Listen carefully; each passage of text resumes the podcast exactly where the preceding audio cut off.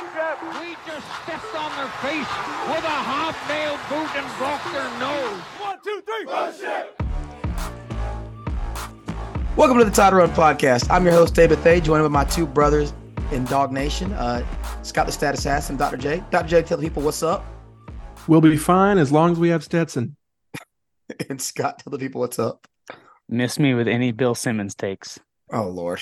Jay Jay and I had a good laugh about that earlier. By the way, um, if either of you guys watched the preseason games for the LA Rams, each game is the full Stetson Bennett experience. Yes, it is. Like, You watch it, it's like starts the game with two or three balls that should probably be picked.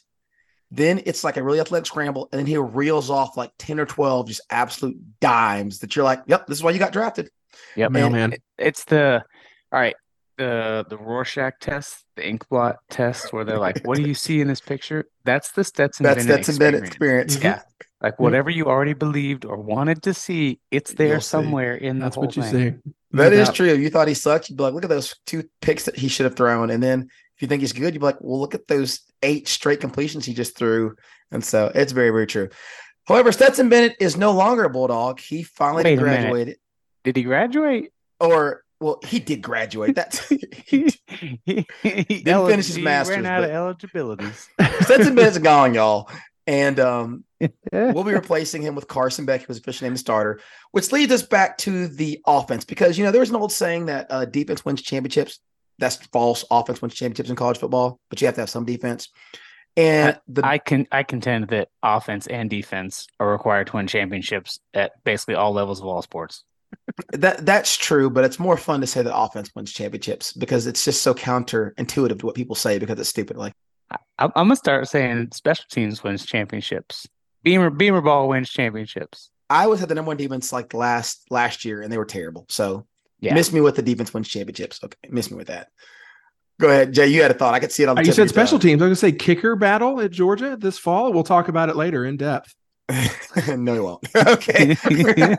they're good. They're gonna get like the old NCAA 14 treatment. Uh, kicker number uh 97. 97. Yeah. It's always 90s numbers at Georgia. We did have some punter in the spring in the uh in the scrimmage I went to two weeks ago, some punter wearing number 34 who absolutely was murdering the ball. And I don't know who it was because he wasn't on the roster. Anyways, offense. Um is this right? Did we really average 503 yards per game last year? Mm-hmm. Is that right? How much of that Mhm. got inflated by the last game against TCU? Um, offense though, sixth overall.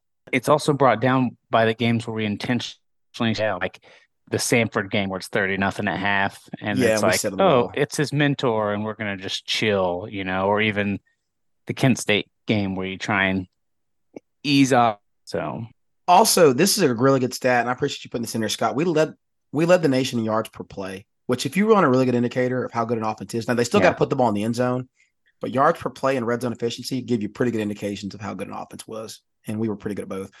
Points per game, 42, which is fourth nationally. SP plus, we were 11th, and FEI, we were second. scoring offense will also include your pace of play. Hmm. So, you know, we tied for first in yards per play. And like you mentioned, that's a very good, stable statistic. You still have to put the ball in the end zone, so score Mhm. points. Mhm. Uh, but sometimes your scoring offense is going to be a function of how good and efficient your offense is, and also how fast you play, Yeah. or how aggressive you're trying to be in the fourth quarter to run more plays. You know, so we tied with Ohio State for first in yards per play. We were only quote unquote fourth in scoring offense, but we're not trying to run a lot of plays in the fourth quarter yeah. A team like Ohio State may be a little more likely to throw the ball a few more times in the fourth quarter, Sure. get an extra touchdown every other game from that, and that can be the difference. And you might look at points and go, "Oh, there's a difference," but you know, maybe not so much. We were in the score up in exactly one game all year long. And it's the one that's playing on the SEC network right now. We scored 65 points to have the biggest bowl run in history, which, if you're going to do it, the Natty's probably a good time. which means that uh, the Oregon game and South Carolina game was not running the score up, which is oof. Which is true, but it wasn't. I, I know. We really know. didn't. Um, major departures. Who do you think we're going to miss the most outside of Stetson Bennett? Because obviously, quarterback is the most impactful position. So that's a granted. Darnell, Okay. Yeah. Jonathan. What do you think, Jay? I I mean, my first two thoughts were Broderick Jones and maybe even Kenny McIntosh, um, just because of our running back situation right now. Yeah, that's fair. And because of the really unique skill set that he had, um, he with some of his receiving numbers, um, he's like on a very short list of players uh, who combined some of the statistics statistics he did last year. So, um, I mean, I don't I'm probably not going to have that thought many times this year. Like, oh, if Kenny McIntosh were there, we would have, you know. But yeah. um, but I'm just looking at his name and thinking, I we don't know yet if we have another guy who can do what he did. Yeah, um, but uh, I, I, might say Broderick Jones uh, just because um, uh, Earnest Greene is going to be new there. The the one thing I do know is that we may or may not have one guy that exactly fills Kenny Mack's role probably as a group they'll fill that role, you know. But I mean, no guarantees, but probably. Um, Earnest Greene may or may not exactly replace Broderick Jones, but will still have a top five or top 10 freak athlete offensive tackle mm. on the team that gives you that same flexibility. Might be on the other side, but the same flexibility of, hey, let's just run all our screens to his side because he's going to go block cornerbacks because you know he's way too fast for a tackle. Uh, what I absolutely do know is we will not have somebody who will be able to fill Darnell Washington's role. Period. No ifs, yeah. ands, or buts. And it was a very important role for us because of how much flexibility it gave you, where you can keep the same personnel and you can run every play call in the book. In part because you could split out Brock Bowers to play receiver. Yep. That's what gave you the flexibility. But the you, two of them together. Could, yeah. Yeah. You could run two tights or four wide and be good at both of them with the one personnel grouping, right? So, yeah. and if if I can answer that question again in a slightly different way than probably what you intended, offensively, the thing we're going to miss the most is going to be Todd Monken. Mm. Right. Preach. I mean, that's that's that's Preach. the thing that we have the most questions about. I mean, I, I guess since Carson Beck is on the field and he is the quarterback, you you might put that as the number one thing we need to see work to yeah. know that it's going to work.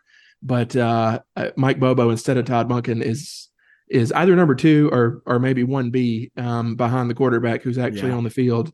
I mean, we think we know what we're going to get from Mike Bobo, but uh, strange to say, we haven't seen a Mike Bobo led offense in Athens or anywhere else for a little bit now. Yeah, it's true. And uh, how how much of what he's doing is going to be what he has always done, and how much is going to include what Monken was doing? Um, I mean, that's that's really the biggest question. It oh. it sounds like in general they're going to run more or less the same offense. Now mm-hmm. the differences we'll see will be not as much twelve because you don't have Darnell. The differences, you know, will be yeah driven by personnel, not by philosophy too terribly much. The reason though that like you said it's such a big question mark is because Bobo could give you an A or A minus level performance and that could be a big enough of a drop off to keep you from repeating. Yeah. Because true. Monken was that good the last plus. couple yeah. years. But yeah, Monken was yeah, really good. And the, losing Broderick Jones, Darnell Washington, Stetson Bennett, Warren McClendon, Kenny McIntosh, and we didn't even mention AD Mitchell, who did not play the majority of the season. But we rank 52nd, or sorry, 109th nationally in returning production per SP plus, which doesn't matter, but does, but doesn't matter but kind of does. Yeah. I, I will say this the really, really talented, big name, you know, national title contending programs, it's very often that they will finish average to below average and returning production, and, you know, 60, 80, 100 range, that kind of thing. And it's very often for them to do that and turn around and win a national title after being 100th in returning production. Um, if you are, I don't know, some really, you know, developmental, like if you're NC State, you know, like we have a solid program and we develop our guys. And when they're really veteran, they play for us and they're good. If you're NC State and you are 100th in returning production, yeah, you're going to suck. Well, you might have a down year for NC State. Kentucky's a great and, example of that. Last time Kentucky had a really yeah. good senior class, they won 11 games. That's just, that's what they are. You're right about that. Yeah. Or like a, yeah, a Wake Forest, like lots of these mm. solid, stable programs that are, have really good coaches and maybe are better than they are historically, but they're counting on that development and veteran aspect. Um, if you're Alabama, Ohio State, Georgia, you're you know, the first box you're checking off is we got more NFL dudes. Yeah. And so usually your backups are as well.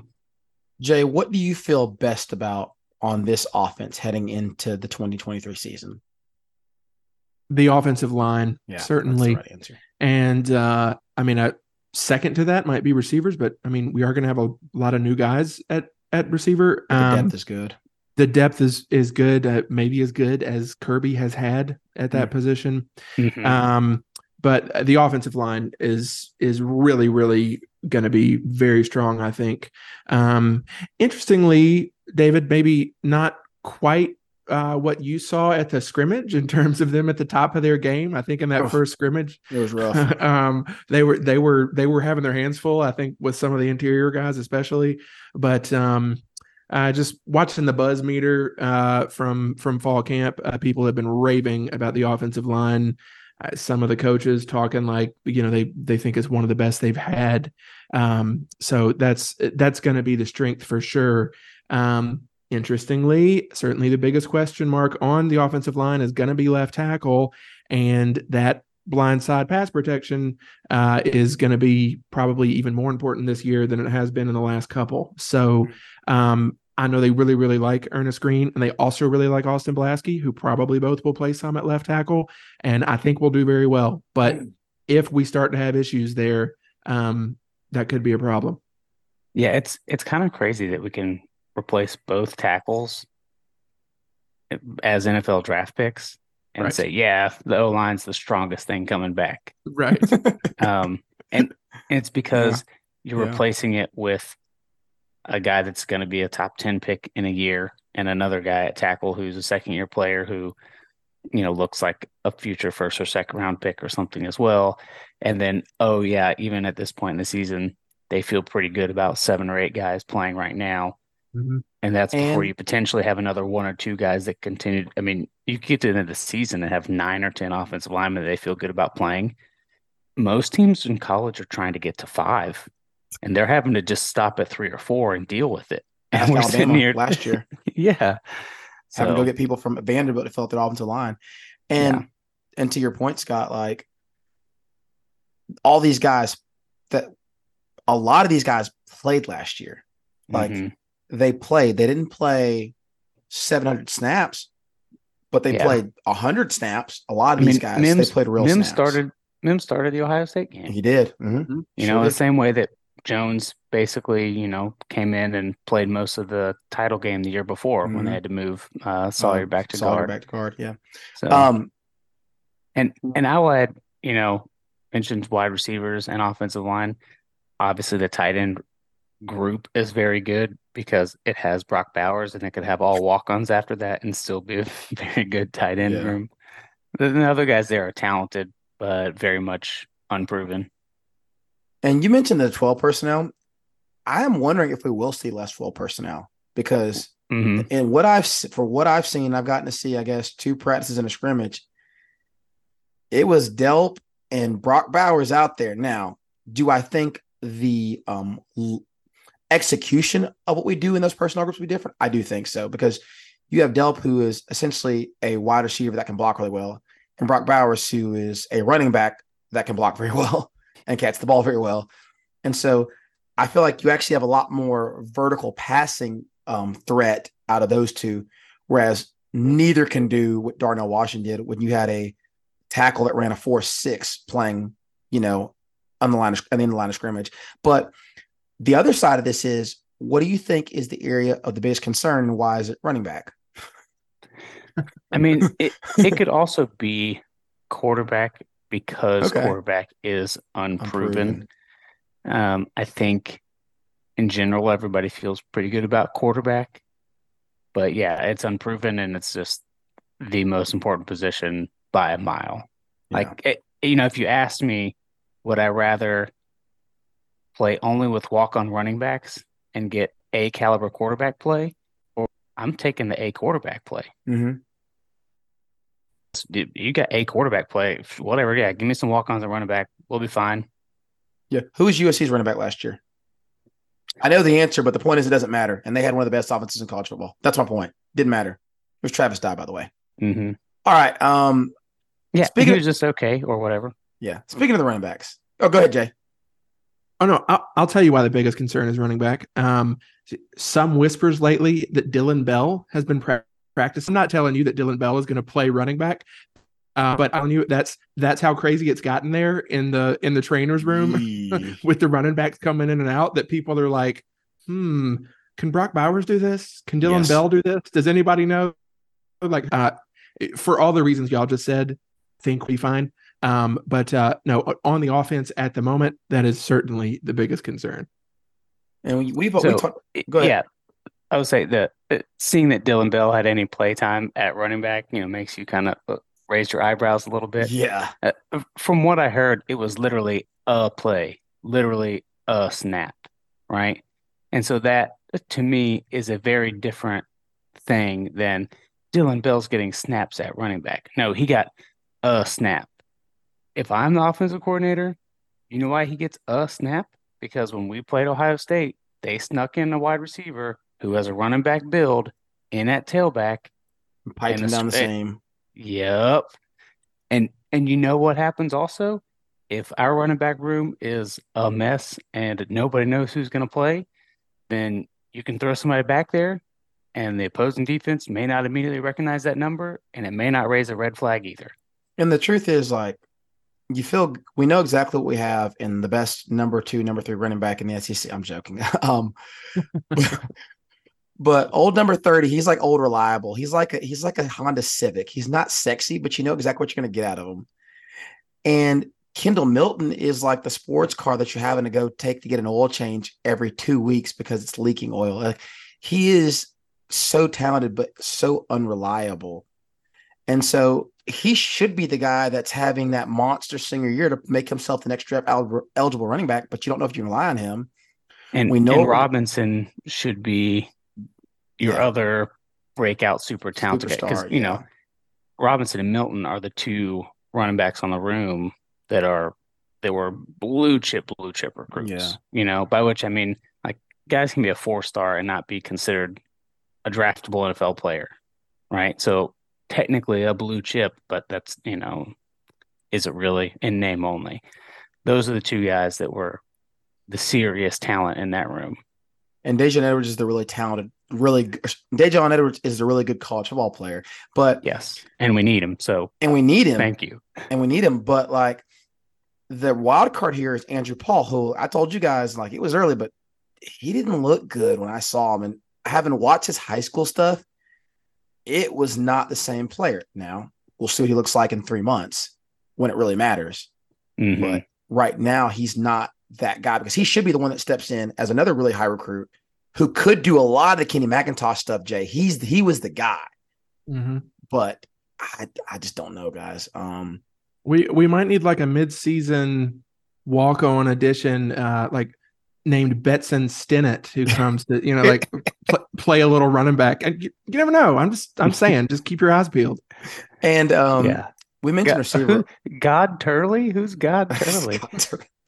and we mentioned receiver, but um, I think I mentioned this on the other on the last podcast. If you'd not listened to it, I got to see the scrimmage and broke it down. But it's the guys you think. Love it seems to be somebody they've gotten really high on. He was not running as much with the first team in the spring. He seems to be solidly on the first team now, especially when we go 10 personnel. It's him, McConkey, um, Marcus Rosemy, Jacksaint, and Arian Smith. And that's a pretty well-rounded group. It's got a lot of speed, got a little bit of size in Marcus Rosemy, Jacksaint. And like I, that's a well-rounded group. I feel better in 10 personnel with that group than with any group we've had in a while. Um, Mhm. Re- And- and receiver you is have- literally the the exact opposite story of running back right now. Yeah. Mhm. like there there can't be enough good stories about the receivers. Like the guys you know are back and supposedly, according to what people say, they're all better than they were last year. That we've got transfers, you know, that, that are coming on and are playing really well. I, the buzz guy of the offense maybe has been your guy, David Mews I told you. who just like like is still making plays like receiver we just we don't have enough we don't have enough field to play all the receivers that supposedly are practicing well right now it's it's the complete opposite story of running back Mekhi Mews is literally Rudy. He's the guy you look at and think like, why is that that little chunky midget out there? And then he breaks people on routes. He catches. He's probably got the best hands on the team outside of Brock Bowers. I'm telling you guys. And he's never going to hit a long pass play. But if you throw anywhere within where anywhere within his five foot eight rate catch radius, it's getting caught, and he's getting open. And then he's a he's got that punt returner ability to run with the ball after the catch. So at the end of the two minute session in the scrimmage, they threw him in with the ones and he caught a pass. It was just like, this guy's the little engine that could. So he is my favorite Bulldog right now. Um, and you'll hear me talk a lot about him. Um, quarterback, what I saw to Beck is probably no different than what y'all have heard. He looks good. We'll see what he looks like when the lights come on. We we just don't know. And we and we'll see know. and we'll see if when the lights come on, it's a glorified seven on seven or not. Yeah. So yeah. that's that's the other thing when it comes to what are we going to get out of quarterback is we might not know what we're going to get out of quarterback for real as far as what we're going to get a quarterback what Until we're going to get out of quarterback game. as far as winning conference titles and playoff games until Tennessee game yeah or SEC game or yeah. you know playoffs so hopefully at that point he's good to go but and, and he's one of those quarterbacks that we've had that he's one of those quarterbacks I think might be a true guy that's better in 10 personnel than doing the stuff that Bennett did. And we'll see if that ends up holding true. Okay. The defense. 309 yards per game last year, which was 10th, 4.8 yards per play, which is 16th, a little lower than I thought actually. 15 points per game, which put us fifth in scoring defense. SP plus, we were third, and FPI, we were second. So it's kind of like boring old hat at this point. But Georgia, you basically pencil them in at the beginning of the year to have a top five defense, and then you wait to see whether that's like top two or more closer to five, and whether it's like just a good defense or whether it's a historically good defense. Last year was just a good defense. Yeah, and by well, and if you go by SP plus and FEI, it was you know that's where you start opponent adjusted and stuff like that. Even in those metrics that try and adjust for every everything's perfect. And if you play a super duper Iowa conservative level yeah. of game, it makes your defense look a little bit better because they are playing to protect their defense and that kind of stuff, right? So you could still argue that it was the best defense in the nation. Certainly is in the com- was in the conversation. Yeah. Whereas the like the yards per play get inflated from like LSU garbage time, mm-hmm. right? Uh, they get inflated by playing Ohio State, um, who's really good. Yeah, you know, so even Tennessee, that's a top five offense we played. Yeah. yeah. Can I can I read the list of major departures that I have Please prepared do. here for you? Please do. All right. Uh, Jalen Carter, Nolan Smith, Jalen Carter, Kelee Ringo, Jalen Carter, Chris Smith, Jalen Carter, and Robert Beal no Bear Alexander, who apparently got lied to by Kirby. That, Speak, speaking of NFL sidebar, uh, the word out of Philadelphia is they cannot believe how good Jalen Carter is, and that the defending NFC champion got maybe the best player in the draft. They're just they're just talking about uh, they're calling him Baby Rhino apparently. Um, anyway, they're they're quite pleased with what they've seen in camp so far from Jalen Carter. You mean Jalen Carter, who all through last year was one of the three best players in college football? got into the NFL and is one of the three best players in the draft. That's a Evidently. shocker. I know. We're, we're all shocked. Who who could have seen this coming? Who's like, among us? We said this like this stuff about him. He got a speeding ticket. you people are crazy. He got a speeding ticket. Oh, I don't know about his character. Oh, stop it. Stop it. Like the dude can play. He got all the film in the world showing he can play. It's ridiculous. Um, play and I'm throwing shade on Bear Alexander for those of you that don't know because the reports coming out. His handler basically saying that Kirby would not promise him a starting position, and there was some beef over NFL NIL money, which is why he left. To which the message boards I went to, I thought they were going to roast Kirby. A hundred percent flamed Bear Alexander, saying "good riddance." Don't let the door hit you in the butt on the way out. Imagine yeah. somebody who thought they were, were going to, to play for Georgia as a freshman and got mad when they weren't. like, well, and it's not even that; it's that he was mad that, according to what his handler said, right, he was upset that he wasn't the clear cut starter getting all the snaps. Yeah, And it was like, that's not how this works, man. Like Jalen Carter took till his junior year to really get all the snaps. He didn't play all the time as a freshman. Yeah, Like, because there's there's other dudes. and- Everybody still gets their shine. Everybody still gets to make their plays, get their tape. They still all get drafted high. You know, no no need to get it twisted. But we said it before. The D line guys that have, you know, obliquely commented about it, they do not seem to care one bit that he is gone. So My, if they don't um, care, Just don't stay care. at just stay at Georgia. Philadelphia will draft you. It's fine. so uh, the guy that I went, the booster that uh spon- that sponsored us to go to the uh clinic, he said that basically they heard they hated they hated uh Barry Alexander. That's his. Yeah. He said that in a nice way. They did not the kids did not like him, and so there was no love lost when he was gone. Nobody was sad he was gone. They thought he was a headache. So that was that was that's the David Bethay interpretation of what they said, but nobody can yeah. that he left. We we got other dudes that are good that are also liked and work hard. So Um, it- did, Mykel y'all, Williams did y'all did y'all catch him uh loafing after the play, doing his best Brenton Cox in that game the other day? I did not It's- because I was yeah. too busy trying to fix our third down defense as I detailed you guys It's- earlier. yeah, it's it's another defensive lineman that only wants to rush the passer every play and is going to transfer and loaf. So we'll see how that goes. How many over under a number of schools he goes to? Two and a half. That's tough because he's only going to One he's more going to year. try and go. Yeah. Yeah, He's gonna try and go pro. I might go under. he could go to Texas next year though. All right. Um, on the defense, it's hard to protect starters to the defensive line because we rotate so much, depending on whether we start start our mint front or our other front. Like, but essentially, you're going to have some mixture of your edges being Marvin Jones Jr. and Chaz Chambliss with um, some mixture of Xavier Sorey, Jamon Dumas, Dumas Johnson, and Smael Mondon in And Jalen Walker. and Jalen Walker as your linebackers. And again, it's hard because even Chambliss and Marvin Jones Jr. they're kind of hybrid. So like, are they playing in? And then we know our secondary is pretty set, at least at four of the five spots. We know our star is going to be Tykee Smith. Javon Bullard has moved back to safety. You will have Kamari Lassiter at one corner. You will have Malaki Starks at one safety. And then the other corner is where I can't tell y'all for sure who's starting, guys. I think y'all have gotten some of the same reports. Is that right, Jay?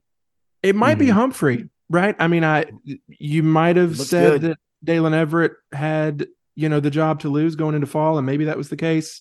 And it sounds like he has practiced well, and he's definitely going to play. Uh, he, he may even start. He may even still have the starting job opposite Lassiter. But Julian Humphrey has had a really good camp, and That's he what I saw. very he very well may start opposite Lassiter. He's had a really good camp. Um, So before we blow past it, I'm gonna go back to edge because I think there's a good chance that Damon Wilson and Darris Smith both get a lot of play time there. we're like like the amount of linebackers we have is absurd. I couldn't keep up with him. And we didn't mention guys like Mapinga, like who looked good in the spring. Like they have all these twitchy, six foot three, six foot four, 215, 230 pound guys that can run.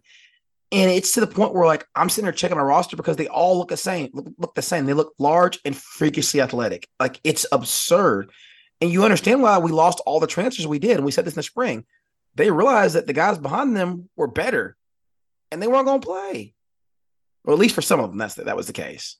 And I think there's probably a reason we didn't really go hard after any Transfers. outside linebacker types, any Mhm. transfers there, right? Um, biggest question mark on the defense for you guys. It it's defensive line and whether we have seriously disruptive game wreckers there. I don't have a lot of question about whether we have good players at D line or Yeah. good D line as a whole. I think you're going to have six, seven, eight guys that can play at a pretty high level.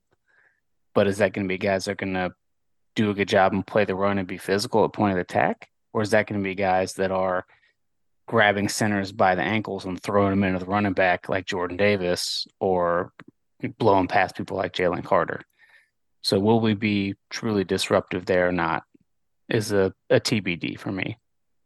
Yeah, I and I might say that same thing another way by saying Mykel Williams this year is he really good or is he elite? And is he, is he healthy? is he healthy? and because uh, he's he's the one, right? He, I mean, of the of the defensive linemen, he he is the chosen one. That if if we have mm-hmm. a game wrecker at that position, it'll be him. Um, uh, secondary to that is is who's behind Chambliss. I mean, I, Chambliss is a solid edge mm-hmm. and will set that boundary the way that that we want him to. Um, but he's certainly not the game wrecker pass rusher, you know, off the edge. Um, is Marvin Jones ready to do that? Darris Smith, one of the true freshmen, um, are are they ready to provide that in a way that Chambliss is probably just not going to? And and on the Mykel Williams front, like you said, he has the chance to be the disruptive guy this year. Yeah. Yeah. Last year with Jalen Carter, he was the only guy we really had like that. And the defense was a little up and down on that with how healthy Carter was. He missed some time and you could tell. Right. And he was there for the most important games, which is good. But if Mykel Williams were to miss a month in the end of the season, that includes Tennessee and the SEC championship game, you wouldn't feel and he's your that. one he's your one guy that's giving you that, you could that could be scary, right? You also have to hope that maybe by the end of the season, somebody like Jordan Hall has started to really work into mm. the rotation to give you that. Um, but there's no guarantees with freshmen for sure. Yeah, and as much as I do feel good about the upcoming corners, I don't know that there's that clear NFL caliber corner on our roster right now. Like, there's a lot of guys that I think could be like that, but like Kamari Lassiter wasn't outstanding last year. Like, he was good enough, but he wasn't outstanding last year. The year before that, remember, we were very average at one corner and pretty good at the other with by the end of the year with Kelee Ringo. And so my thing is, as up and down as Kelee Ringo was when he was up, he could cover just about anybody. And do we have somebody that on their good days can cover the best receivers, can cover a, you know, Marvin Harrison Jr.? Like, do we have a guy that on his best days can compete with those guys? I, yeah. I, I don't know. Yeah. Are, are, we get are we gonna have a corner who's gonna play at an A level, or are we gonna have four guys that are a B or a B plus? Exactly. And that's kind of yeah. what we said about the D line. Like you have Jalen Carter, who's an A plus player, and then you have a bunch of the old heads, Brinson and Logue, and those guys who are who are like third team all SEC players, but nobody realizes it because they don't get the shine. And probably all of them end up playing in the league. And we all said this. This is the kind of year where our defense might put eight guys in the NFL, but nobody draft in the top 40. Like that is a very possible outcome. Mm-hmm. You know, very, having said that, we'll still have defensive players drafted in the top 40 because you'll end up with Smael Mondon and is he draft eligible? He'll be a junior, yeah. Oh yes, yeah, so he'll go run like a four four, and people slobber all over him, and yeah, he'll go, he'll go, he'll go to the top of the second round, yeah. But the point being, like, there isn't a a, a guaranteed top 15, 10 pick like the last couple years, mm-hmm. and yet this is still a defense full of NFL players, and somebody will pop and surprise us. Smael Mondon is a great uh, option to do that, just like Walker was. Quay Walker was a couple years ago. He was not the one that you expected to sh- all of a sudden shoot up in the first round, especially as a guy who split time. He didn't take all the snaps at inside backer; he split them, but he ends up shooting up into the first round um, because of his measurables and the fact that he was really good when he did play. If the defense, and, go ahead, talk, Scott. Oh, I say, and you know, we talked about the corners, and if you know, we have a lot of guys that are good, but maybe maybe we don't have anybody that's great. Oh, we'll have to see obviously. I think there's a chance that we could have a really, really good safety duo behind those guys. Yeah. And so there's a chance that shoot having B plus corner play could be plenty good if those safeties are really what they could be. If Javon Bullard is as good at safety as he was at Star, you'll probably have the best safety tandem in the country. Mm-hmm. And that's a big if though, because in my opinion, Javon Bullard is the best star Kirby's had since he's been here, which is saying a lot. Mm-hmm. And having said that, Tykee Smith is a freaking All American 2020. We forget that. And Bullard's better than him. Joenel Aguero may play a lot there too. He he will. And but I'm saying Tykee Smith is an All American 2020. Yeah. Bullard's better than him, in my opinion. And I probably I said this all offseason, I probably would have them flipped and put Smith back at safety and put Bullard at star. But, you know, it's an embarrassment of riches to have where essentially among your three safeties, and you know, you will count the star as safety. You have four players you think are really, really good. All four of who are probably going to play on Sundays. It's a good problem. One of whom is a freshman. Oh, and you're, you're and of those four guys, it's a first year guy, a second year, third and of your guys. You hit on one of those guys yeah. every single year. Yeah. Mm-hmm. Jay, what were you about to say? Yeah, I said don't forget that Dan Jackson is back. Oh, that's true. Uh, yeah, and we still have David Daniel-Sisavanh, who is still on our team and still a two as he's been for the last three years. Quick question: If the defense underperforms, what happened? If we're not talking about health, right? I mean, right, you know, taking health out of it, yes, barring injury. Um, you're talking about something on the edge of the defense, right? Okay. Our not only our, our talent, but also our depth is unbelievable, uh, sort of up the middle of the defense, especially at linebacker, mm-hmm. but also the safeties we were just talking about. And yeah. really, I, I, feel like even in, in the middle of the defensive line, like Scott was saying, are any of those guys on the defensive line elite game wreckers? Like maybe, maybe not. We'll see. Um, but they are all really, really good. If something goes yeah. wrong, um, it was we, we didn't get really what we needed from the corners or from the outside backers. Those are the question marks. And if it underperforms, we, we, probably struggled on the outside.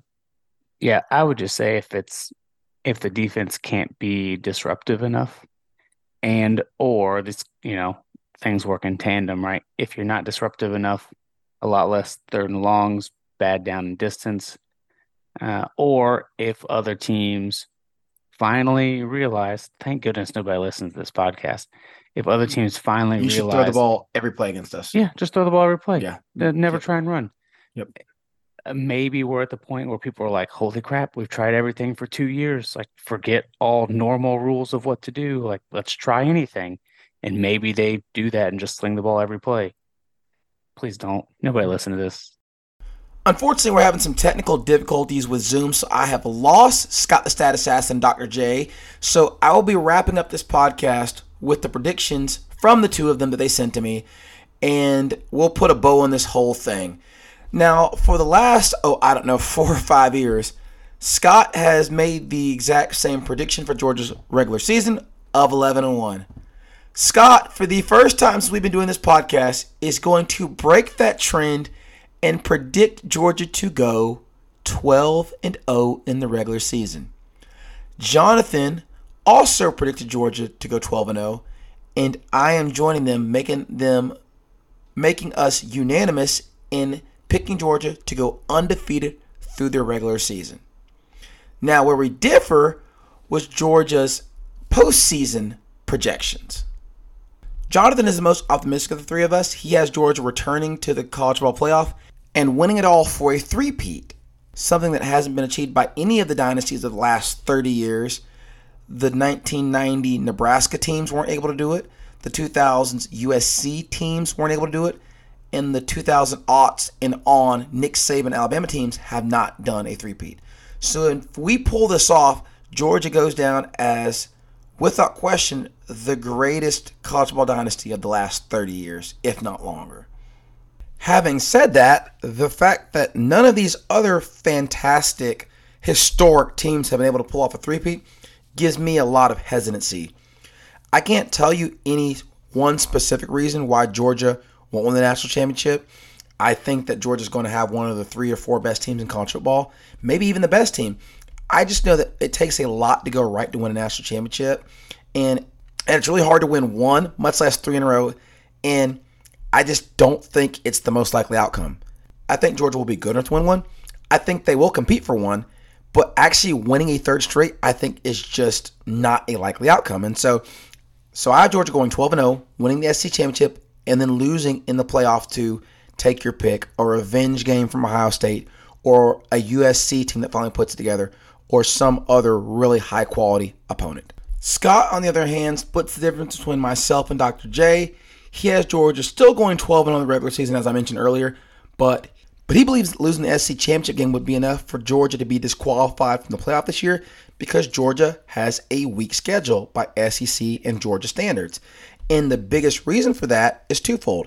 A, the SEC took the Oklahoma game away, in anticipation of Oklahoma joining the conference, which really hurts Georgia's out of conference schedule because they no longer have that big marquee game like Oregon last year to hang their hat on. That game was a blowout. Oregon looks terrible in that game, and then they go on to figure out they're actually a top 10, top 15 team because they played excellent the rest of the year.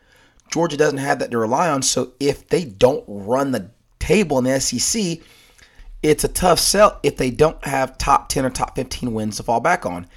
And I've heard a lot of grumbling about how easy Georgia's schedule is. And I will say this that's not Georgia's fault. The reason that Georgia's schedule is easy is because Florida and Auburn suck right now. If Florida and Auburn were playing at the level that they should be at, which is consistently in the top 15 to top 10, Georgia's schedule would be just fine. But because those two schools are down, well, now Georgia's schedule is not good. Think about Tennessee's schedule if Alabama, if Alabama and Georgia were eight win teams. Their schedule looks a lot different. But because Alabama and Georgia are juggernauts, their schedule is habitually hard. Four years ago, Georgia's schedule was plenty hard when Auburn and Florida were holding up their end of the deal. Now, Tennessee being the only team that's really competitive, Georgia has a weak schedule, and there's not a whole lot they can do about it until the SEC shifts its format in the next couple of years. So the bottom line is that this is another Georgia team that we all feel should be competing for national championship. There are so many factors that'll determine whether we get there with question marks at quarterback, running back health, and play calling. But I think at the end of the day, you're going to see a team that puts out a top 10 offense and a top 5 defense again and is right there at the end. And we all agree that the big swing factors, and they're the obvious ones, are the play calling of Mike Bobo and the quarterback play that the Bulldogs get from Carson Beck. Those are the swing factors.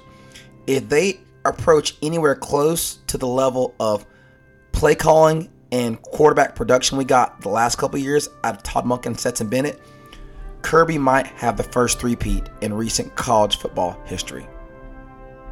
Let's hope that's the truth. This has been David Thay for the Tiger One Sports Podcast. That's it for today. Thank you for listening.